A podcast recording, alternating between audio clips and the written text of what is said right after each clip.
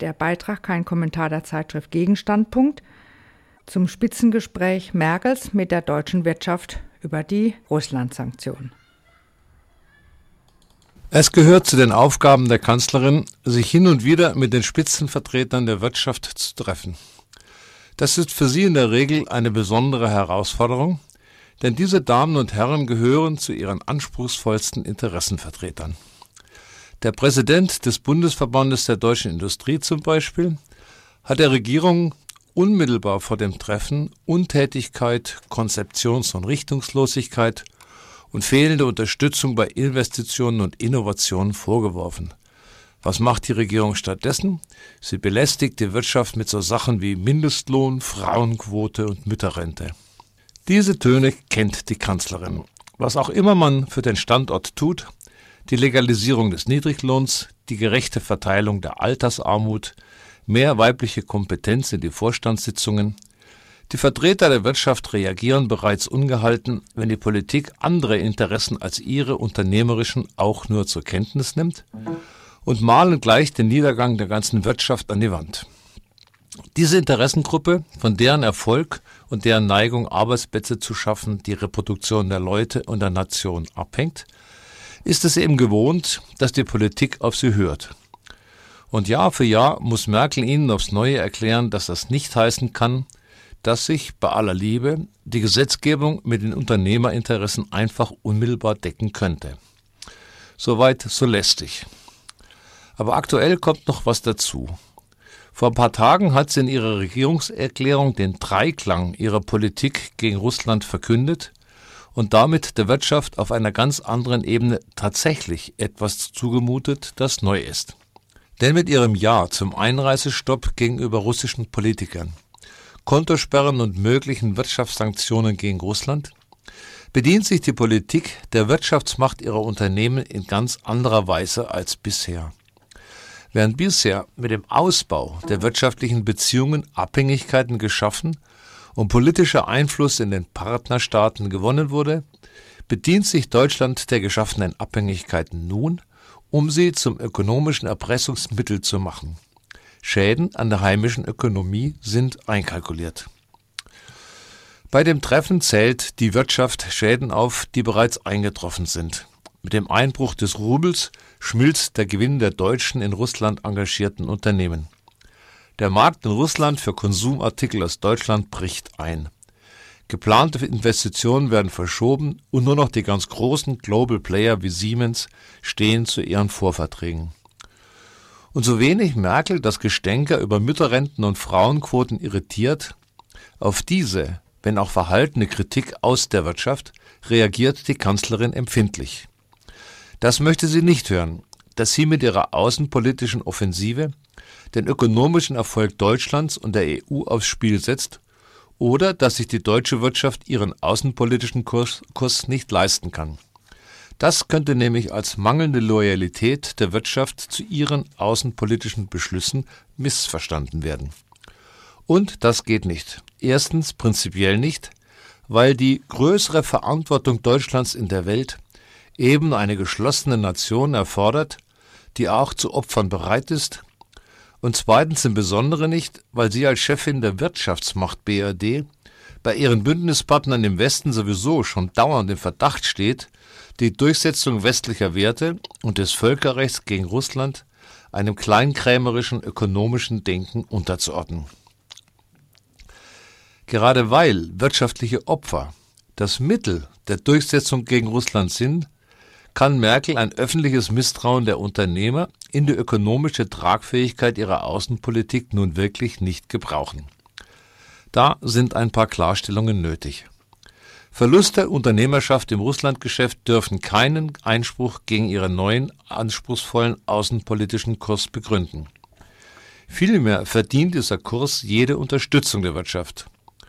Und siehe da, die Ansicht der Kanzlerin setzt sich durch. Ein paar Worte mit den Verbandsvertretern hinter verschlossenen Türen und schon zeigt sich der Präsident des BDI einsichtig. Die Kanzlerin legt vor, Zitat, Verletzungen des internationalen Rechts dürfen nicht einfach unkommentiert bleiben oder ohne jede Wirkung passieren können.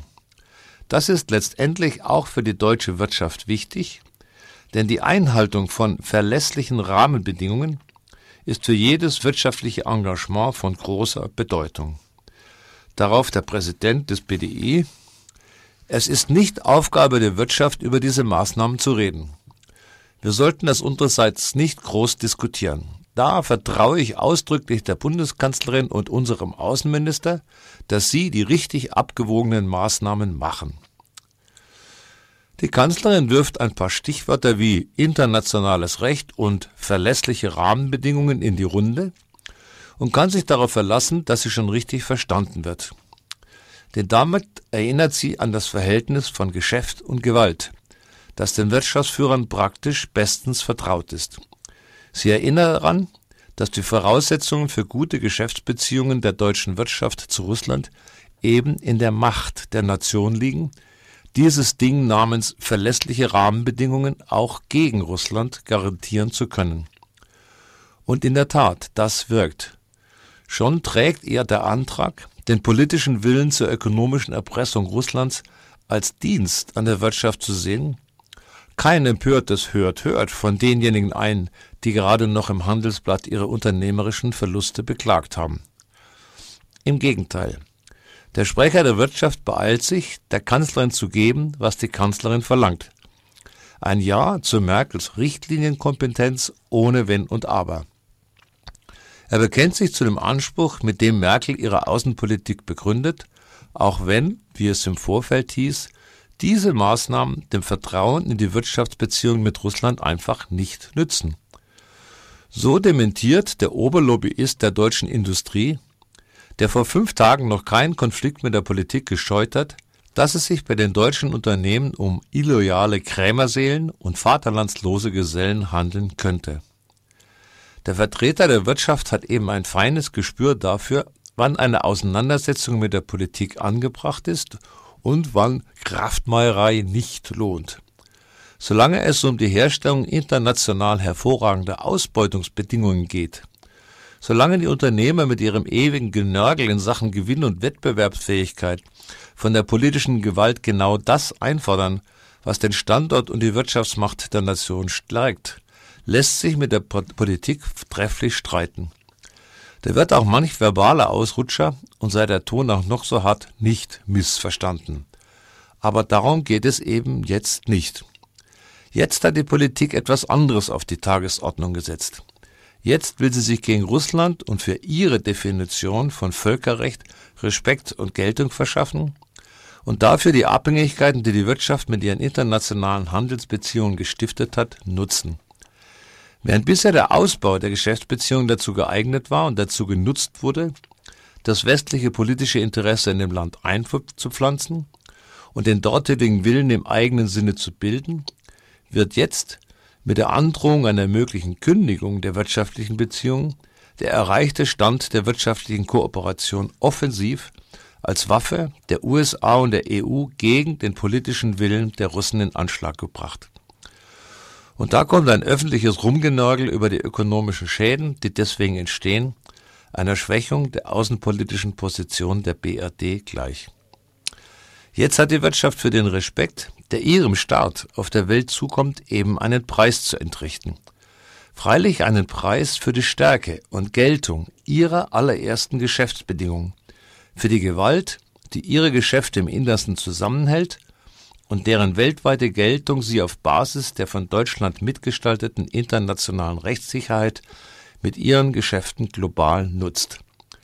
Das, das haben ihre Spitzenfunktionäre auf der Pressekonferenz klargestellt, ist für sie keine Frage der Kosten. Die deutsche Unternehmerschaft anerkennt also den Primat der Politik, gehorcht ihrer politischen Herrschaft. Andererseits können deutsche Unternehmer durchaus darauf vertrauen, dass die Kanzlerin bei der anstehenden weiteren Erpressung Russlands das deutsche Konkurrenzinteresse nicht aus den Augen verliert. Einfach amerikanischen Vorgaben zu folgen und die besonderen Beziehungen zu Russland komplett über Bord zu werfen, kommt auch nicht in Frage. Um die Verteilung des Schadens zwischen den Verbündeten wird noch heftig konkurriert werden. Und wie viel und welche Sanktionen Deutschland gegen Russland verhängt, Das entscheidet allemal die Bundesregierung als Sachwalter des Nationalinteresses und lässt es sich nicht vom amerikanischen Präsidenten diktieren.